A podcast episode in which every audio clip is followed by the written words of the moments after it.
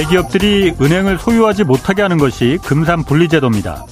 예를 들어서 어, A은행의 대주주가 B라는 건설회사일 경우 만약에 B 건설사의 경영이 어려워지면 이 계열사인 A은행에서 손쉽게 자금을 수혈받으려고 아마 할 겁니다. 그런데도 불구하고 만약 B 건설사가 회생하지 못하고 망했다. 이런 경우 계열사인 A은행도 위태롭게 됩니다. 또 A은행에 돈을 맡긴 국민들의 예금도 위태로워지는 것이고요. 금산분리 제도가 필요한 이유입니다. 정부가 5대 시중은행들의 과점 폐해를 막는다면서 은행들끼리 경쟁시키는 정책을 추진 중인데 이 금산분리 제도를 완화시키는 논의까지 지금 진행되고 있습니다. 큰 은행들이 더 생겨야 이 경쟁이 가능한데 새로 은행들이 설립되는 건 이거 시간이 많이 걸리니까 일단 기존 증권과 보험사들이 은행업을 할 수 있게 허용해주는 방안도 검토되고 있다고 합니다. 삼성과 현대, 한화 같은 이 증권사나 보험사를 갖고 있는 대기업들이 은행을 소유할 수 있게 된다는 뜻입니다. 즉흥적으로 추진되는 정책은 부작용을 초래할 가능성 큽니다. 벼룩 한 마리 잡으려다 자칫 초과 삼간 다 태워 먹을 수 있다는 사실 명심하기 바랍니다. 네, 경제와 정의를 다잡는 홍반장, 저는 KBS 기자 홍사원입니다. 홍사원의 경제쇼 출발하겠습니다. 유튜브 오늘도 함께 갑시다.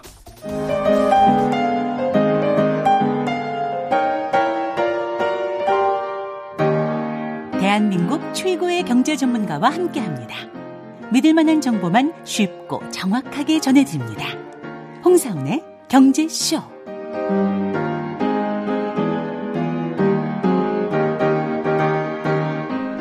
네, 한국은행이 기준금리 동결했지만 예, 국내 증시 지금 힘을 얻지 못하고 있습니다. 그리고 원달러 환율도 오늘 크게 올랐습니다.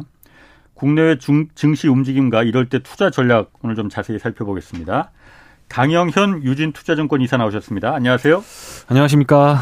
오랜만에 뵙겠습니다. 제가 예. 많이 기다렸습니다. 아, 예, 감사합니다. 어. 네, 불러주셔서 고맙습니다. 네. 피부가 좋으신 거 보니까 머드팩 네. 자주 하시나 봐요. 제 고향이 보령입니다. 그래서 네.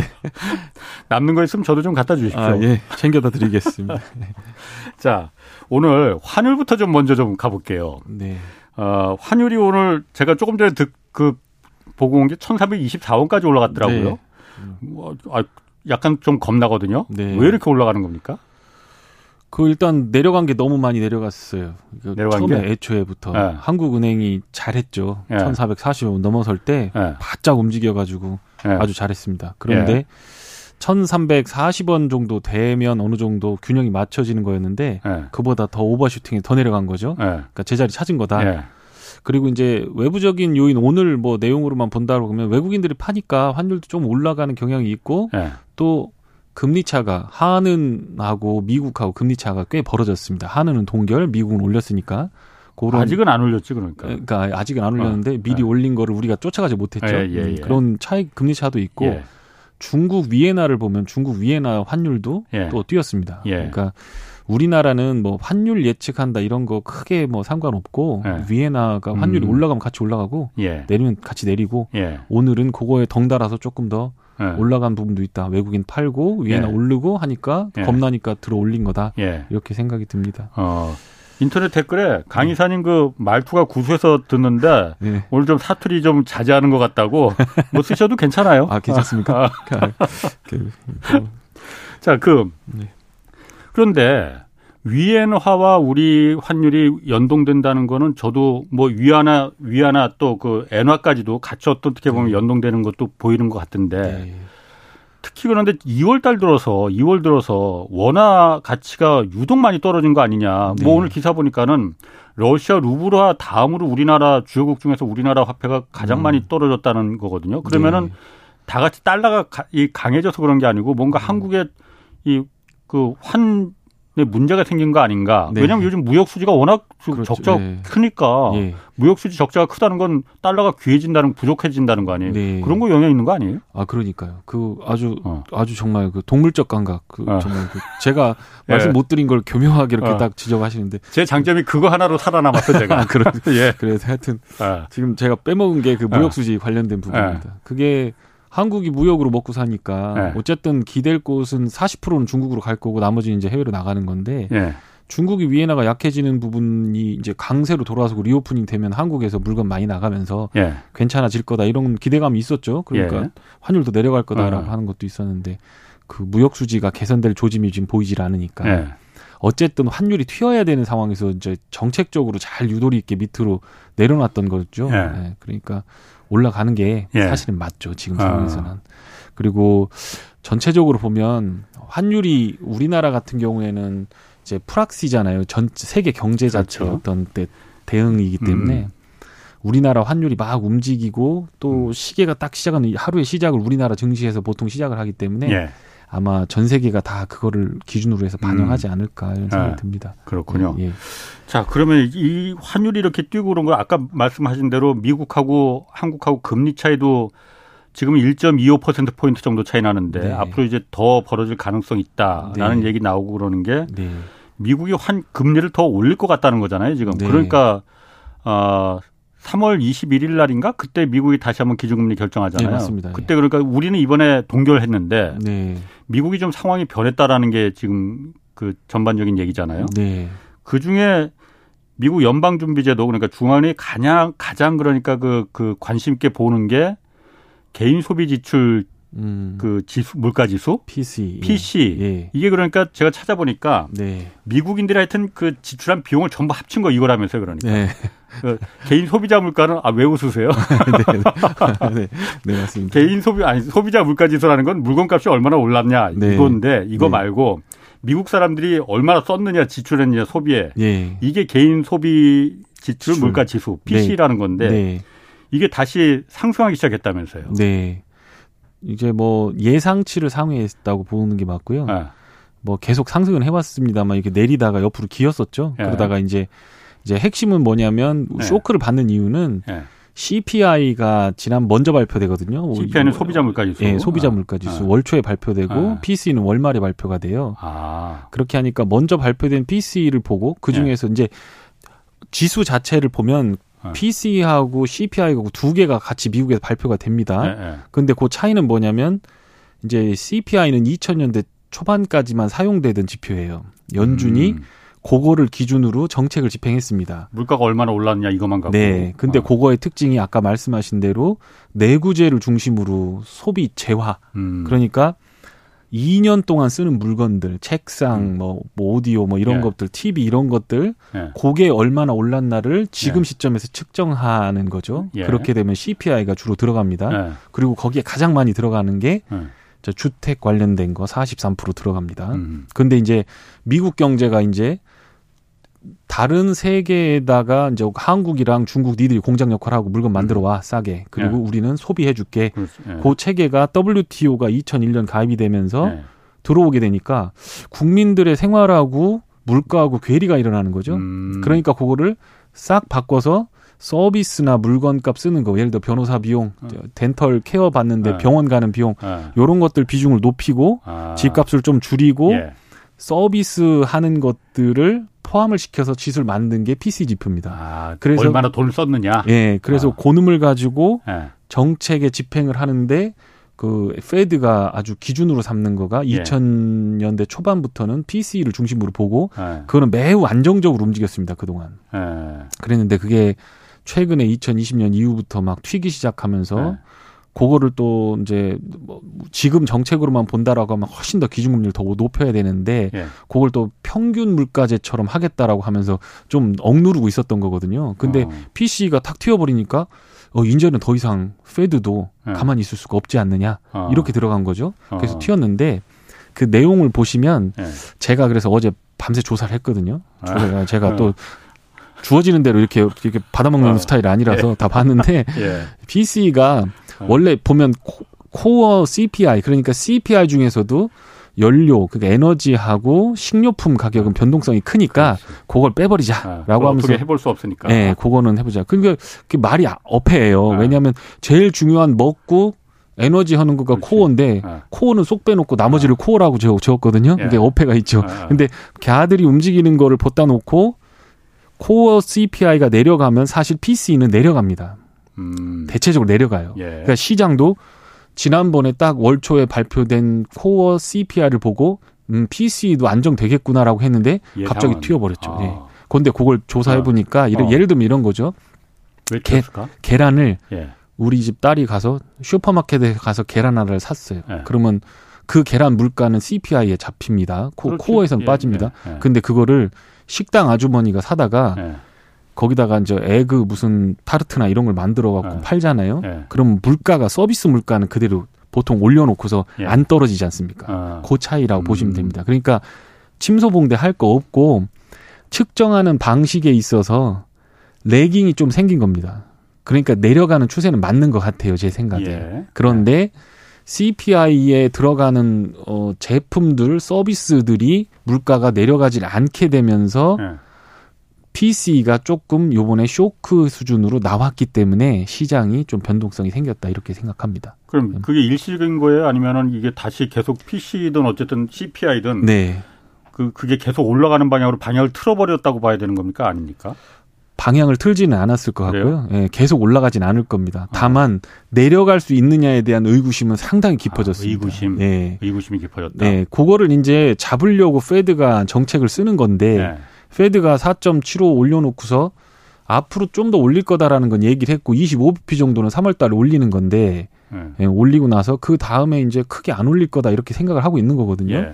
그런데 PC 지표를 딱 보니까 이거 50pp 갖고도 모자라겠고 그 다음에 또 한 번 50pp 올려야 되는 거 아니야 이렇게 겁을 먹는 거거든요. 0.5% 포인트 갖고도 네. 이제 0.25% 올리려고 했는데 네. 보니까는 이번에 이 PC 지수라는 게 이렇게 튀어버린 걸 보고 깜짝 화들짝 놀랐고 말이에요. 네, 그래 시장이 이제 막 국채 금리 막 올라가고 그렇지. 다 놀란 거죠. 네. 근데 이제 전반적으로 보면 그동안 너무 국채 금리가 페드 기준 금리가 너무 갭이 좀 많이 있었고 낮았죠. 네, 그러니까. 너무 낮았고 아. 그리고 실제로 보면 지금 가장 핵심적으로 남아 있는 게 뭐냐면 임금 고용 시장하고 예. 그다음에 부동산 시장입니다. 예. 야들은 페드가 기준 금리 올리고 나면 보통 12개월에서 18개월 음. 있다가 음. 정책을 받거든요. 예. 그러니까 전체적으로 보면 올해 가을 늦은 가을 때쯤 되면 예.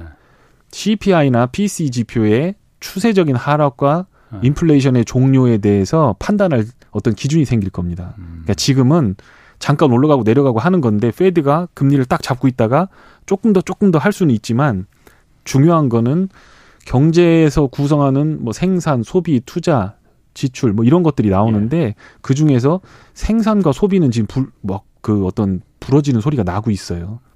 생산과 소비는 음. 소비 지표 최근에 좋게 나왔는데 무슨 소리냐 할 수 있지만 그럼, 어. 실제로 뜯어보면 예. 크레딧 카드 막 어. 긁고 예. 리볼빙 그러니까 예를 들어 뭐 천만 원을 썼다 그러면 카드를 쓰고서 못 갚는 거예요. 그러고서 800만 원을 이연해 버리는 거예요. 어. 그렇게 해서 소비를 막 늘리고 있는 상황이죠. 예. 그러면서 은행에서는 그럼 너 이렇게 갚는 거 할부 그동안 예. 12개월 끊어줬는데 예. 이제 6개월 만에 너는 신용도 안 좋으니까 3개월 만에 다 갚어. 어. 이런 식으로 할부 개월 수를 축소시키고 있거든요. 예. 그러니까 그게 어떤 면에서 보면 앞으로 소비가 부러질 네. 수 있는 신호가 된다라고 볼 수가 있겠고요. 어, 네, 그래서 이렇게 예. 그러니까 투자와 소비가 지금 부러지고 있는 상황에서 예. PC 지표가 단순하게 한번 탁 튀었는데 네. 그튄 요인을 보니 레깅되는 이벤트들이 레깅되는 요소들이 조금 더 들어가서 움직임이 있기 때문에 요 이벤트가 지속적일지 안 지속적일지는 다음 월 3월 달 초에 발표되는 코어 CPI를 음, 보고 그걸 봐야 된다. 예, 정책 당국이 결정을 하고 네. 그리고 나서 금리 네. 결정을 할 거기 때문에 미리 50bp다, 75bp다 네. 이렇게 생각할 필요는 없다. 네. 그리고 지금은 그냥 25bp를 보고 가는 게 맞다. 왜냐하면 생산과 소비 쪽에서 부러지는 것들이 나오는데 지금 ISM 제조업 지표라는 게 있거든요. 예, 예. 생산 시장에서 어떤 측정하는 예, 예. 지표입니다. 그런데 그걸 보면 이미 금리를 내렸어야 하는 상황까지 와 있습니다. 경기 침체예요. 그쪽에서 보면 생산 활동이 굉장히 안 음, 좋습니다. 음, 예. 그런데 금리를 계속 올려야 되는 상황인 거죠. 그러니까 음. 페드 입장에서 봤을 때는 PC 지표 잠깐 올랐다라고 해서 여기서 그냥 50bp를 땡기고 75bp를 땡겨 버리면 나중돼 갖고 너무 큰 침체가 와 버리는 거죠. 힘 조절이 안 돼 버리는 거죠. 왜냐하면 금융 정책은 시차를 두고 반영을 하기 때문에 예. 그렇게 되면 큰 고통을 수반할 수 있기 때문에 고민이 깊어질 거고 이번 PCE 지표를 보고 이렇게 할 겁니다. 말로 할 겁니다. 25bp는 3월 달에 올려놓고 예. 한 번만 더 이런 거 나오면 이제 그다음부터는 가만 안 있어라고 하면서 연준 위원들이 음. 이 레토릭으로 예. 말로, 말로, 시장 개입을 많이 할 가능성은 있다 이렇게 어, 보여집니다. 그러니까 그 지금 강의 강의사님 추로 추정으로는 이번에 일단 3월달에 연방준비제도가 누구는 지금 0.5% 포인트 BP라는 게 그러니까 50BP라는 게 0.5% 포인트를 말하는 거잖아요. 네, 맞습니다. 0.5%까지 그 더 올릴 수 있다. 음. 그래서 한미 간의 금리 차가 지금 그러면 일정 한 7~5%까지 막 이렇게 벌어질 음. 수 있다 이렇게 우려하는데 네. 그렇게까지는 안 갈 거다. 왜냐하면 네. 미국 소비나 이런 게 지금 부러지고 있다. 그러니까 네. 침체되고 있다. 그 네. 신호가 보이기 때문에 네. 0.25% 포인트 정도 올려 올리고 말로다가 또 이렇게 PC 이런 거 올리면 음. 높게 나오면은 네. 그때는 다시는 연방준비제도도 하겠다 이런 얘기잖아요. 네. 겁을 주는 거죠. 겁을 준다. 네. 그런데 어, 아까 잠깐 국채금리 얘기하셨잖아요. 네. 국채금리가 바로 시장금리잖아요. 네, 그러니까 뭐 미국의 국채 10년물, 뭐 5년물, 3년물 이런 게 어, 한 한 달 전까지만 해도 뭐 한 달 전도 아니야 한 보름 뭐 이때까지만 해도 음. 기준금리 이하로 전부 다 내려가 있었잖아요. 맞아요. 예, 맞습니다. 그거는 뭘 말하냐면은 저도 그러니까 들어서 이제 배운 거야. 자, 시장에서는 네. 기준금리가 저렇게까지 더 올리는 건 고사하고 저렇게 3.5%까지 음. 가 있는 것도 오래 못 버틸 거다. 네. 경기가 지금 작살나고 있으니. 네. 그러니까 시장금리 먼저 밑바닥으로 내려와서 자 빨리 기준금리 너도 빨리 내려와 이렇게 시장이 영리하기 때문에 그렇게 음.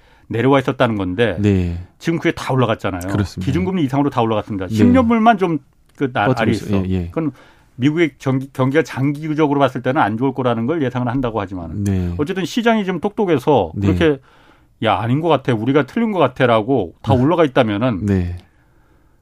더군다나 물가가 지금 음. 어, 일시적인 게 아니고 PC 뭐 이런 게 음. 일시적인 게 아니고 이게 계속 내려가야 되는데 다시 왜 올라 고개를 쳐들었으면은 네.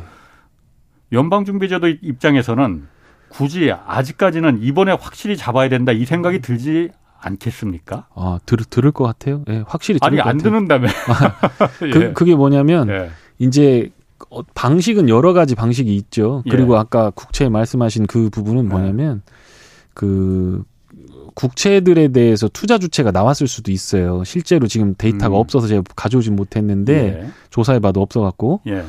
그런데 국채는 매수하면 올라가잖아요. 국채 가격이. 그러니까 그렇죠. 금리는 떨어지겠죠. 예, 예. 일본이나 누가 어. 와서 사버리거나 음. 중국이 회방 놓으려고 예. 어 미국 니들 어 죽어봐. 그러고 사버릴 수 있어요. 어, 그리고 나서 또 예. 지금 마음에 안 들고 이제 와서 저거 하니까 또 잡히는 것 같으니까 또 회방 놓느라고 또막 예. 매도할 수 있어요. 예.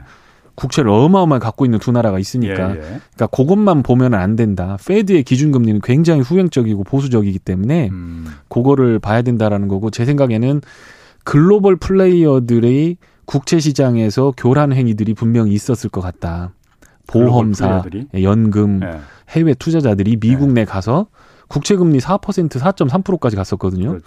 그러면 그거 땡큐거든요. 네. 미국 국민 담보로 4.3%를 줘. 네. 일단 들어가자. 그래서 확 어. 들어가실 수 있거든요. 예. 그랬을 때 그것 때문에 국채 가격이 올라갔을 수도 있습니다. 그러니까 그 스마트한 거고 아까 말씀하신 대로 장기적으로 보는 거. 그러니까 지금 인플레를 잡아야 된다는 거 인플레를 네. 호랑이라고 비교를 하고 예. 요 놈을 잡아야 동네 사람들이 살고 소도 안 죽으니까 네. 이걸 하는 거죠. 그런데 네. 이제 그 뒤에 보니까 저 밑에 보니까 저게 호랑이는 아닌데 보니까 네. 곰이 또 따라오는 거예요. 아. 이게 지금 연준 입장에서는 이 호랑이를 잡아야 되는 거죠. 예. 이제 총구가 겨눔새가 이제 지금 호랑이를 보고 있는 거죠. 아. 그 뒤에 이제 호랑이가 오는 게 리세션인데 투자자들은 곰이 오는 게 리세션이죠. 예, 아. 곰 아. 그게 베어인데 예. 이제 어, 투자자들은 이제 초점을 곰에다 맞추는 거죠. 음, 저도 그렇고. 호랑이 뒤에 있는. 예, 네. 호랑이를 죽이고 나면 곰이 온다라는 네. 게 네. 그동안에 일어났던 어떤 정상적인 형태거든요. 예. 그래서 이제 이제 국채 시장에서는 고음을 본 것 같아요. 왜냐하면 네. ISM 제조업 지표나 소비나 이런 것들이 봤을 네. 때 데이터들이 안 좋았어요. 국채 금리가 내려갈 때. 그러니까 그걸 보면 아 금리를 이렇게 올렸으니 결국에는 못 버티고 결국에는 연말쯤 되면 내릴 거다라고 음. 보는 게 합리적이긴 했습니다. 아. 그런데 PC가 튀니까 이제 아이쿠야 하고서 조금 아. 그렇게 된 거라고 생각이 들고요. 음. 근데 연준 입장에서 보았을 때는 굳이 이거를 절망적인 상태까지 금리를 끌어올려갖고 예전에 1980년대 와서 폴 볼커 의장이 했던 것처럼 그런 식으로 막 쭉쭉쭉쭉 끌어올려가면서 이렇게 할 거냐 거기까지는 무리가 있을 수 있다라고 생각이 들거든요. 예. 왜냐하면 여러 가지 변수들이 다른 게 있어요. 그때하고 지금하고 다른 게 예. 지금은 이제 대표적인 게 뭐냐면 국채 그 저기 뭐냐 부채 비율 같은 거 있잖아요. 음. 미국 부채 비율. 지금 세계 2차 대전 때 미국이 유럽에다가 전쟁 물자를 때려 박아가면서 부채 비율이 급등했거든요. 1940년대. 정부 부채가? 예, 예. 정부 부채. 그때보다 더 높습니다, 지금. 그렇죠. 125%인데 예. GDP 25조 잡으면 31조 달러 정도 됩니다. 어, 전쟁할 때보다 더 높다 지금이. 예. 비율로 보면은. 예. 예. 그럼 31조 달러에다가 예. 4% 줘버리면 예. 1.25 아. 2조 달러 돼 1.25조 달러 되거든요. 이제돈 갚느라고 볼일 다 보내. 예. 그러면 미국이 그걸 할까? 예. 오래 못 간다는 거죠. 예. 어디 가서 전쟁이 터지든 어디 가서 어디 뱅크럽시가 터지든 뭐든 예. 이유를 만들어서 예. 리세션을 줘버리고 내가 돈 풀어줄게 달러 가져갈래 이렇게 할 가능성이 상당히 높다. 이제 어. 그동안 계속 그랬으니까. 어, 예. 그러니까 그렇게 해서 불을 껐어요 항상 예. 걔들이. 그러니까 지금도 뭐가 터질지는 모른다. 어. 음모론이라고 할 수도 있는데 실제로 보면 다 그렇게. 터졌어요. 예, 다 터졌어요. 미국 자산 다 들어올렸지 않습니까? 미국이 뭐 생산 기반이 있는 것도 아니고 예. 뭐 산업 공동화 일어나니까 자꾸 저기서 IRL 해가지고 뭐 현대차, 삼성전자 들어와서 공장 좀 지어서 이것 좀 만들어라 그러는데 그 생산 단가가 안 맞거든요.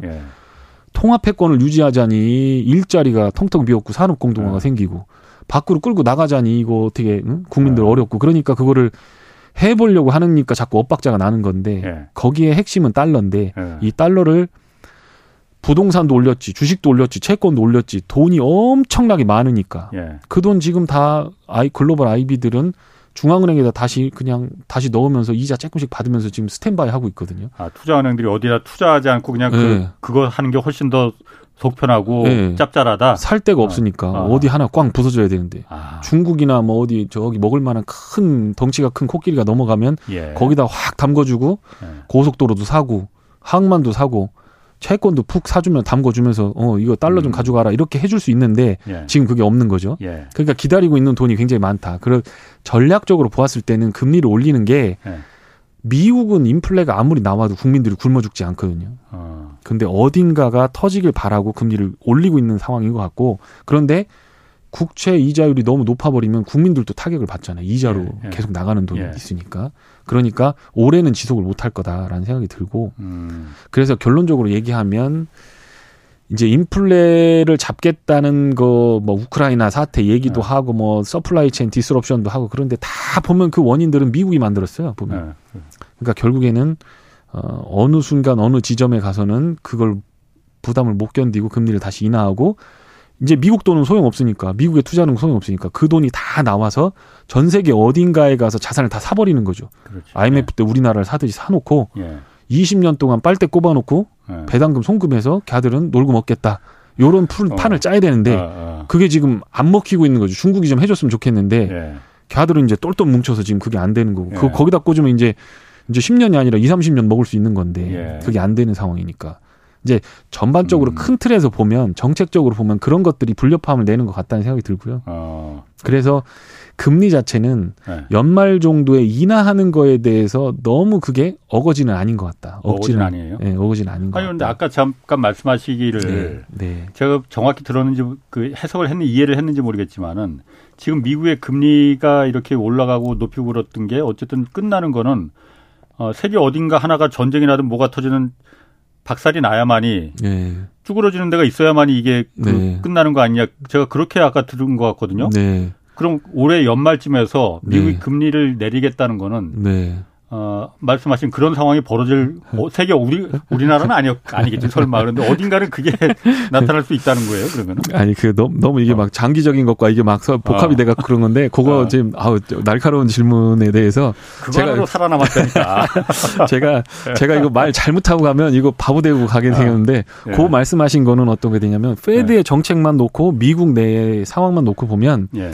그 사이클 10년마다 페드가 신용을 팽창시키고 숙주시키고 하는 과정에서 자산 네. 가격은 버블도 생기고 침체도 생기고 했었거든요. 예. 그런데 지금 부동산 가격이라든가 그 부동산 가격을 지탱하는 거의 핵심은 고용 시장입니다. 예. 그 고용 시장이 소비도 지탱하면서 기업 생산을 늘리고 예. 그쪽으로 한 방향으로 또 가면서 자동차를 사주고 예. 또 다른 방향으로 가면서 부동산을 끌어올리면서 자산 가격이 늘어나는 거기 때문에 결론적으로 얘기하면 고용 시장을 부러뜨려야만 Fed 음. 정책은 완성이 됩니다. 음. 여태까지 여덟 번 recession 중에서 네. 고용 시장만 움직이면 Fed는 파다닥 파다닥 움직였거든요. 네. 그게 핵심인데 네. 이제 그게 너무 음모론하고 너무, 너무 중첩이 돼가지고 이제 그렇게 돼 있는데 어쨌든 간에 네. 미국의 인플레를 잡기 위해서 Fed의 정책은 분명히 고용 시장과 네. 부동산 시장을 끌어내리는 정책을 취할 네. 것이다. 네. 이런 생각이 들고 그런 과정에서 어딘가에 약한 고리들이 터지게 될 거다. 음. 부산물로. 예, 부산물로. 부산물로. 왜냐하면 어. 미국은 자기들만 생각하면서 자기들 앞가림하고 네. 어, 부동산 문제라든가 이런 것들이 생기면 아까 말씀드린 대로 1.25, 2조 달러, 1.3조 달러에 가까운 그 이자를 내면서 굳이 국민들한테 그 고생시킬 필요가 없는 거죠. 음. 그러니까 대충 부동산 가격 잡히고 떨어지고 실업률만 조금 높아지고 그런 상황이 오면 금리를 동결하면서 예. 리세션 상황은 이미 생산이라든가 소비는 나오고 있으니 그게 좀 심각하게 되면 금리를 내리기 시작할 거라는 거죠. 음. 그런데 미국이 그렇게 되면 경제의 견인차 역할을 하는데 거기다 물건 팔아먹고 사는 한국이라든가 중국이라든가 예. 어디 다른 나라들은 달러가 부족한 상황이 온다든가 네. 미국이 돈줄을 다시 회수해 가면서 오게 되는 어디 돈맥 경화가 생기면 예. 어딘가에 터지게 된다라고 하는 걸 예. 너무 붙여서 얘기해 버리니까 음. 아주 굉장히 어설픈 얘기가 돼 버렸습니다. 아니 뭐 그런 그런 거 같아요. 재미는 굉장히 재미는데 지금. 네. 감사합니다. 자 그러면은 네. 미국은 뭐 그렇다 치고 어 우리 증시 주식 주식 증권회사에 계시니까 네. 주식시장으로 보면은 한국은행이 어쨌든 기준금리 3.5%를 동결 했으면은 음. 주식 주식도 좀 1월 달에 많이 올라갔으니까 네. 2월 달에 좀 주춤하긴 했지만은 음. 그럼 아, 그 기준금리 동결했으니까는 네. 다시 올라가야 되는 거 아니야? 이렇게 네. 기대를 했던 분들 많을 텐데 네. 막 많이 떨어진단 말이에요. 지금. 그렇죠. 네. 어, 오늘 2,400도 지금 아래로 내려갔다 지금 다시 네. 올라갔나 모르겠는데 네. 어, 왜, 왜 그런 거예요? 그러니까 뭐 하는 기준 금리가 증시를 지배하는 건 아닙니다만 네. 일단 작년 5월부터 보시면 네. 2,500선을 한 번도 못 들었어요. 네. 그 2,500선이라고 하는 거를 네. 증시 상황으로만 보면 네.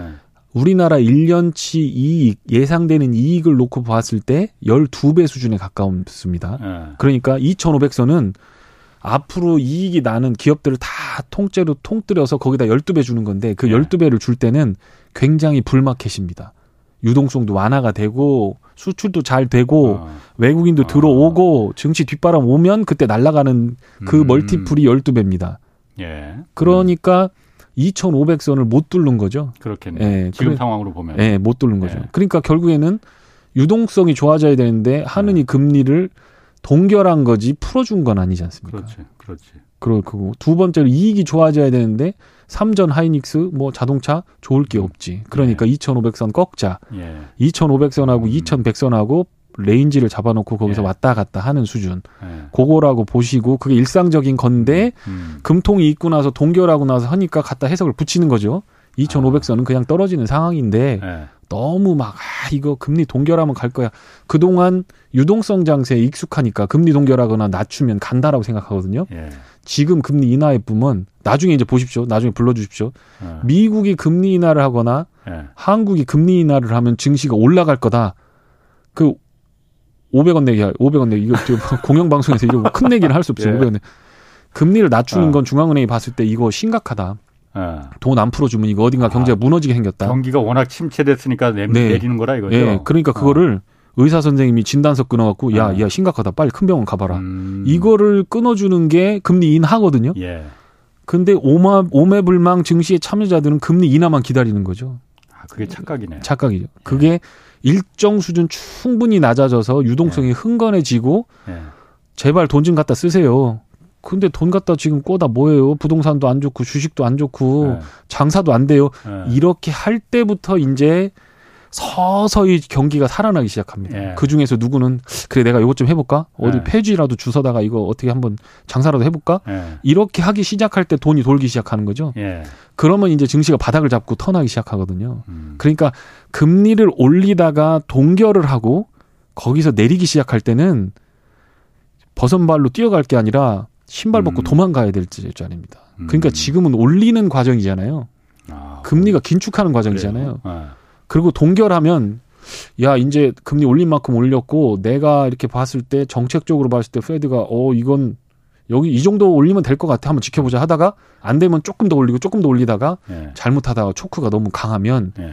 야 죽는다 네. 기절한다 이제 그러니까 살짝 놔주자 동결 예. 그러다가 야 이거 왜 숨 안 쉬어 이제 어. 펌핑하고 막 가서 어. 갑, 갑자기 CPR 막 CPR 하고 막 이게 어. 이제 금리 인하. 아. 그러니까 주식은 그 뽐핑하는 과정에서 분명히 살리긴 살리니까 예. 이 연준이 뭐 정책이 살리니까 그런 과정이 나오는 과정에 증시는 바닥을 잡습니다. 음. 그러니까 역대급으로 계속 보면 자료를 보시는 분들은 다 제 말일씀이 뭔 말일씀인지 아실 거예요. 예. 증시는 금리 인하하는 과정에서 바닥을 잡지 금리 인상하는 과정에서 바닥을 잡지 않습니다. 음. 동결하는 과정에서도 바닥을 잡은 적이 거의 없습니다. 아. 한두 번 인하한 때 잡은 적은 있습니다만 예.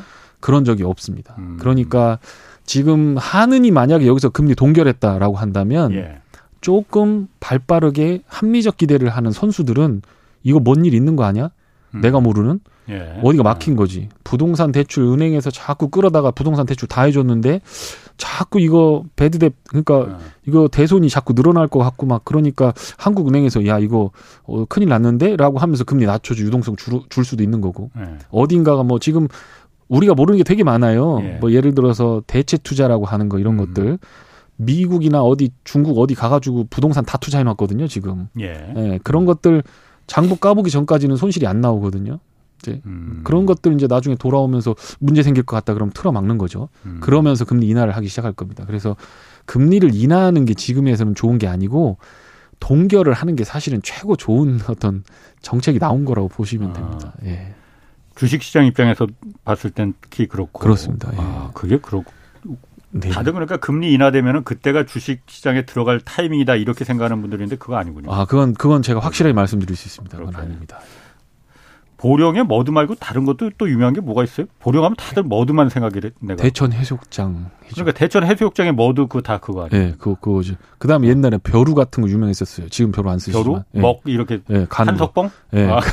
그리고 탄광도 있었습니다. 그거. 아 그래요? 연탄 이런 거. 아 석탄이 보령에서도 났었나? 네, 보령에 아, 탄광이 그래요? 있었습니다. 음. 그 제가 피부가 좀 까만 깜 까만. 자 네. 강의사님 그 최근에 책 내셨 책도 내셨어요 그러니까 네. 제목이 살 때 팔 때 벌 때. 네. 근데 여기 보니까 프롤로그에 예. 제가 프롤로그만 잠깐 봤는데 어, 죽지 않을 만큼 매수하고 죽을 것처럼 매도하라. 네. 어, 뭔가 비장한 느낌도 들고. 네.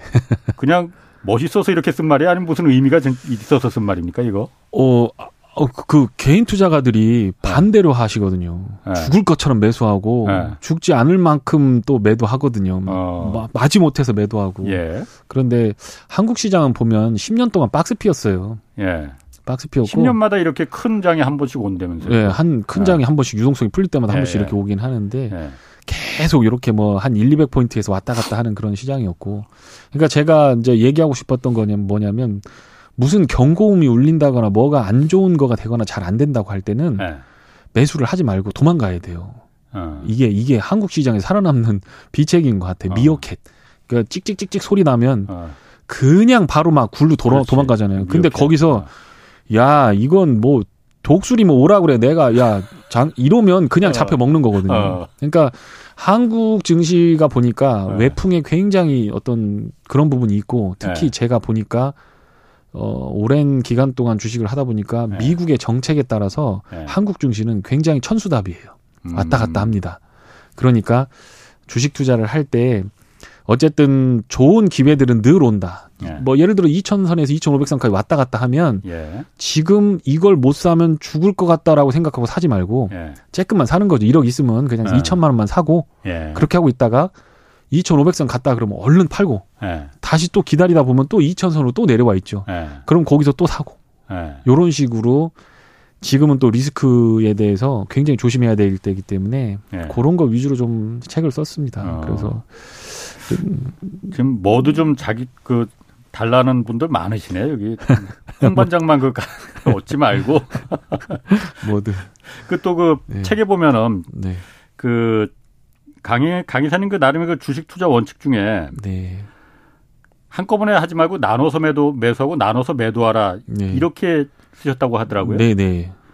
나눠서 이렇게 조금씩 하는 게 한꺼번에 한 번 사서 기다렸다가 이렇게 기회를 봐서 팔고 네. 이게 더 유리한 거 아닌가 그 생각도 드는데 타이밍만 잘 잡으면 네. 그게 지금 제가 뭐 작년 재작년부터 독을 피우고 시장이 많이 빠질 거다라고 음. 하면서 그러면서 아직도 기다려라. 반등이 세 번 왔거든요. 예. 중요한 건 반등 세 번 올 때 저는 다 사실은 바닥은 잡았습니다. 예. 잘 잡았어요. 음. 근데 비중을 많이 태우지 말라고 그랬거든요. 예. 그 이유는 종목을 세팅하기가 굉장히 어렵습니다. 지금은. 그러니까 대한민국을 먹여 살리는 주식들이 가는 게 아니고 예. 꿈을 갖고 있는 주식이나 테마 주성으로 음. 가는 주식들이 많이 가요. 예. 그래서 전문가인 저도 예. 중간에 따라붙는 그런 형태거든요. 예. 그러니까 주식을 매수할 때 좋은 타이밍은 가장 좋은 타이밍은 저 책에도 썼지만 예. 사람들이 다 절망송에서 허덕일 때 현금 갖고 있는 사람이 주식을 사는 게 가장 좋습니다. 부동산 빠그러지고 예. 실업률 막 높아지고 예. 금리 완전히 높였다가 막쭉 예. 내려가지고 이제 더 돈 갖다 은행에서 마이너스 통장 빌려주고 그럴 때는 주식을 빡 사야죠. 음. 빡 사야죠. 그런데 예. 앞으로 1, 2년 안에는 그런 장이 올 것 같지는 않고 예. 그러니 조금 조금씩 주식을 분할해서 매수하고 예. 업종별로 보면 자동차는 2월에 3, 뭐 예를 들어서 바닥을 잡고 반도체는 6월에 바닥을 잡고 이런 식으로 잡을 수가 있거든요. 예. 그게 전체적으로 다 올라가는 장이 활황장이 되는 거죠. 예. 근데 활황장은 제 생각에는 당분간 없을 것 같아요. 그래서 예. 조금 조금씩 나눠서 분할해서 사고 사는 타이밍도 개인 투자가들은 정보를 받을 때 주로 뉴스라든가 유튜브라든가 뭐 리포트 이런 걸로 보잖아요. 예. 근데 그 제가 이 여의도에서 15년 굴러먹은 짬밥으로 말씀드리면 음. 그거는 여러분의 귀에 닿는 순간 예. 예, 이미 많이 다른 사람들이 그렇지. 알고 있는 경우가 그렇지. 많아요. 예, 그래서 알고 있는 거지. 예. 거의 다 알고 있다 보시면 돼요. 예. 그러니까 그거 그거에 맞춰 갖고 투자를 하시면 대체적으로 예. 대체적으로 실패할 확률이 매우 높습니다. 아. 그래서 그런 면으로 봤을 때는 이제 타이밍을 차라리 뉴스를 보지 말고 남들이 예. 안 좋다고 할때 예. 여러 번 나눠서 좋은 주식이나 좋은 업종은 안 변하잖아요. 예를 들어 반도체 어. 그게 가야 한국이 먹고 살잖아요.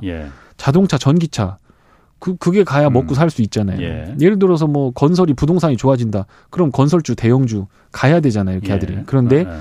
그거를 뉴스를 보고 이게 좋대라고 하고 들어가면 음. 망한다는 거죠. 그러니까 음.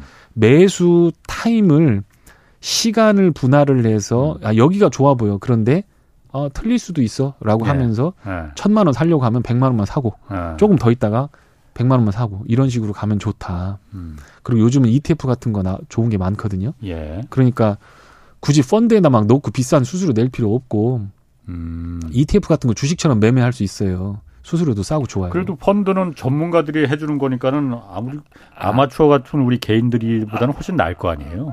아 그렇지도 않아요. 아 그 제가 죄송 죄송한 말씀이긴 한데 네, 그냥 개인 투자가도 그만큼 할 수 있어요. 어, 잘할 수 있습니다. 어. 펀드 주식처럼 매매하면 되고, 네.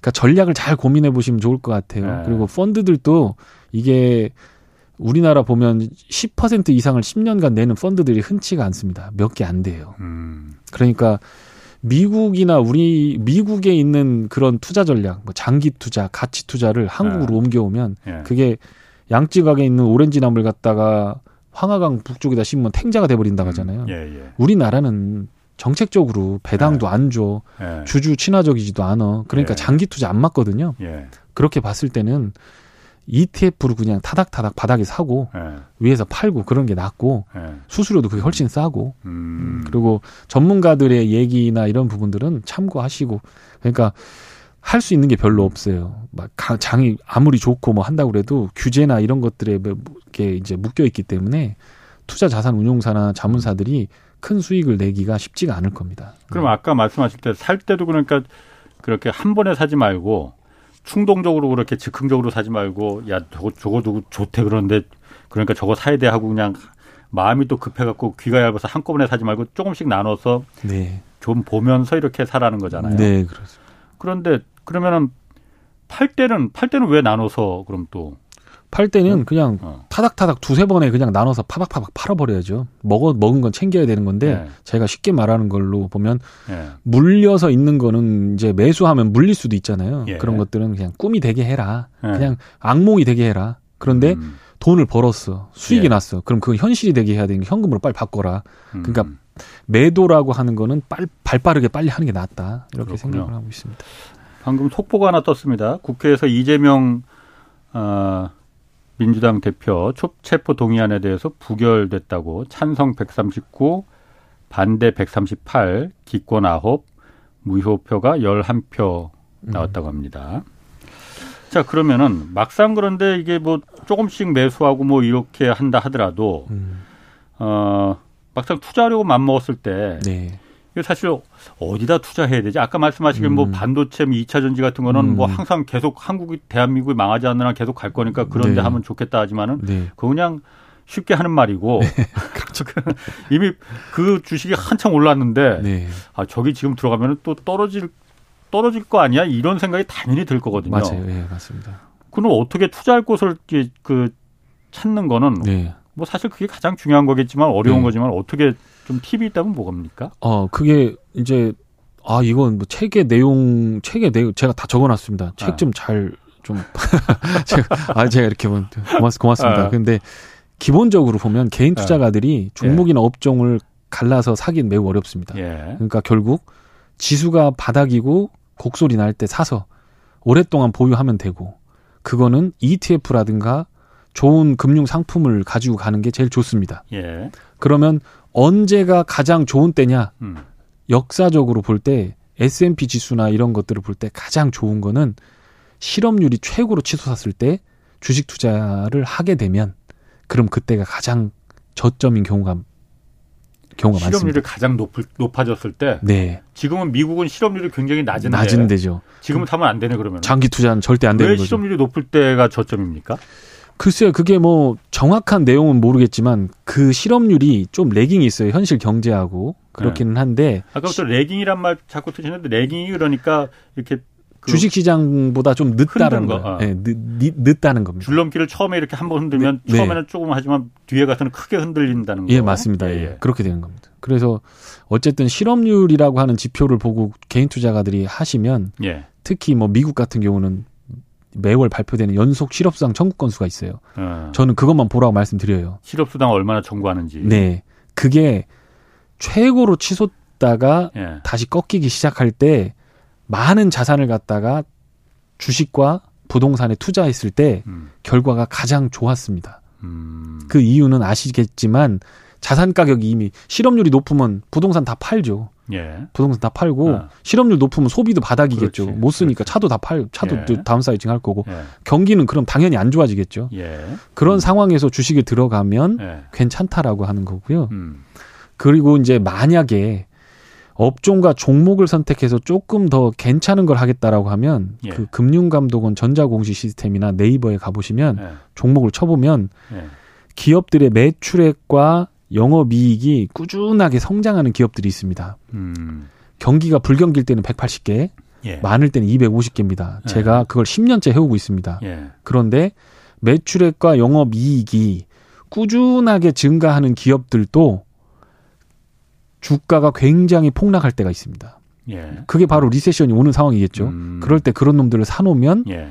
큰 수익이 납니다. 어. 그러니까 개인 투자가들은 그렇게 가는 게 맞지. 예. 챗 GPT가 나와서 어떤 기술이 음. 압도를 해갖고 그놈이 막 빨아 올라가가지고 막, 막 엄청나게 큰 거부를 만들고 테슬라 봐봐. 100, 배 올랐는데 우리 한번 제대로 한번 붙여보자. 이것보다는 예. 큰 자산을 때려박을 때는 남들이 다 힘들어 할때 예. 그때 현금을 쥐고 있다가 들어가는 거가 음. 그래도 10배는 나오더라. 음. 해보니. 예. 그러면 최저점에서 5년 잡아서 10배 먹으면 됐지. 음. 여기서 지금 나스닥이고 S&P고 굉장히 비싸고 멀티플이 비싸고 유동성도 쪼고 페드가 주식하지 마. 라고 음. 얘기하는데 음. 여기서 그 바늘구멍 같은 곳을 비집고 들어가서 세상을 바꿀 수 있는 기술에 투자를 해서 내가 대박을 치겠다라고 하는 거는 그렇게 영리한 생각은 아니다. 가능하지도 그, 별로 않고. 그러, 그러고 어. 이제 자기가 기술자고 그 기술에 대해서 잘 네. 아는 사람, 증권맨보다 더 잘하시는 분들이 있거든요. 예. 자동차 기술, 뭐 IT 기술 다 예. 그런 분들은 할 수 있죠. 예. 그런데 전문가도 모르는 상황이고 네. 그렇다고 하면 전문가가 얘기해 준 그런 말만 믿고 성장이 된 돈 한 푼 못 벌고 재무제표 까보면 네. 돈한 푼도 없어요.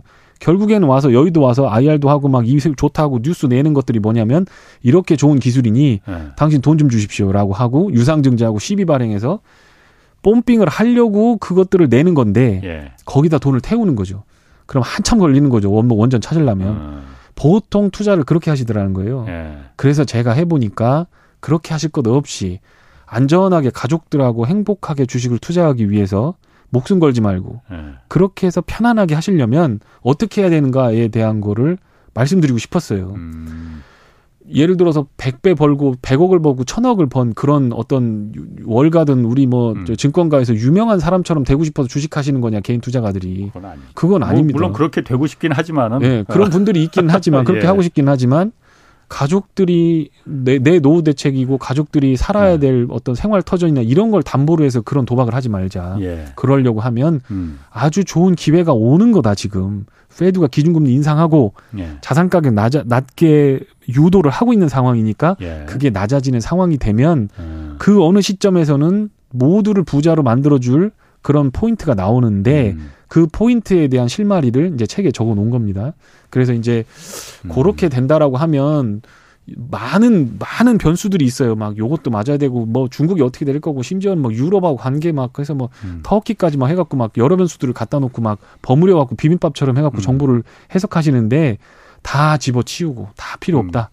실업률만 보고 실업률. 리세션 나오면 현금 은행에서 딱 찾아다가 은행에서 어. 돈좀 더 가져가세요 어. 할때 ETF로 어. 시장도 사고 연금도 갖다 집어넣고 어. 그 다음에 대한민국 먹여 살리는 메이저 종목들 포트폴리오는 삼성이 하는 것만 보시면 돼요. 에. 삼성이 갖고 투자하는데 똑똑한 사람들이 자기 회사의 명운을 걸고 포트폴리오를 구성했다 그러면 거기다 투자하면 됩니다. 그런 포트폴리오에다가 ETF를 박아놓기만 하면 충분히 수익이 날 수 있다. 그러니까 조금만 더 참고 기다려 보시자. 1년 반 동안 참았으니까 조금 더 참아 보자. 실업률 최고로 올라갈 때만 그 지표만 계속 좀 보고 있으면 되겠구나. 네. 그, 그, 제가 어. 그런 내용을 쓴 겁니다. 그리고 네. 마지막에 그 투자는 채워가는 것이 아니고 비워내는 과정이다. 네. 다소 공자님 말씀처럼 들립니다. 이게 무슨 의미예요? 그러니까 저도 이제 막 그 주식 좀 어. 배우려고 어, 어. 여의도에서 돈 내고 대학교 때부터 등록금이 130만 원인데 네. 180만 원, 250만 원 이런 막 그런 막 유, 유료 강의 같은 거 듣고 다니고 굉장히 열심히 살았습니다. 네. 그런데 결국에는 딱 제 손에 한 주먹 쥐어지는 거가 뭐였냐면 요런 네. 매크로 경제 네. 페드가 어떻게 하느냐에 따라서 결국에는 수익률이 결정이 나고 예. 실업률이 어떨 때 이렇게 되고 그러니까 이것저것 많이 배워야만 내 수익률이나 내가 주식 성공할 확률이 높아질 거라고 생각하지 말자. 음. 까꾸르다. 예. 필요 없는 것부터 쳐내야 된다. 예. 필요 없는 것부터. 예. 그러니까 40살쯤 넘어서기서면서 인생의 변화가 생기는 것 중에 하나가 필요 없는 인간관계 정리하기 시작하는 거잖아요. 1,500개, 1,700개 막 전화번호 있는데 결국에 어. 뭐 1년에 전화하는 애들은 10명 남짓이다. 그래. 휴대폰을 잃어버리고 그 두, 2년, 3년 동안 전화번호가 바뀌어도 전화 오지 않는 사람들이 어. 있었는데 그걸 1,700개를 가지고 다니는 것처럼 네. 주식 시장에도 너무 많은 지식들이 많다. 네. 그런 것들을 쳐내고 네. 정말 중요한 게 뭔가, 핵심이 네. 뭔가, 네. 내가 어떻게 해야 내 계좌를 음. 내 자산을 크게 벌릴 수 있는가를 생각해 보면 예. 몇개 없거든요. 아. 그러면 나머지는 뭐냐면 그걸 보고 기다리고 그 신호가 시장이 마켓님이 말씀하시기까지 음. 기다리는 음. 것밖에 없는데 사람들이 못 기다리는 거예요. 요, 요 정도 되면 한번 음. 해먹지 않을까 이렇게 하면서 갔다가 물리는 거거든요. 그러고 정작 좋은 기회가 왔을 때 그걸 못 하는 거. 아. 그게 이제 투자에서 성공을 못 하는 가장 아. 큰 이유다. 아. 이렇게 생각을 하는 겁니다. 그게 공자님 말씀이 아니었네요. 아, 알겠습니다. 네. 지금까지 보령 사나이 강영현 유진투자증권 이사였습니다. 고맙습니다. 고맙습니다. 내일은 박정호 교수와 함께 그 행동주의 펀드의 명암 자세히 좀 살펴보겠습니다. 지금까지 경제와 정의를 다잡는 홍반장 홍사원의 경제쇼였습니다.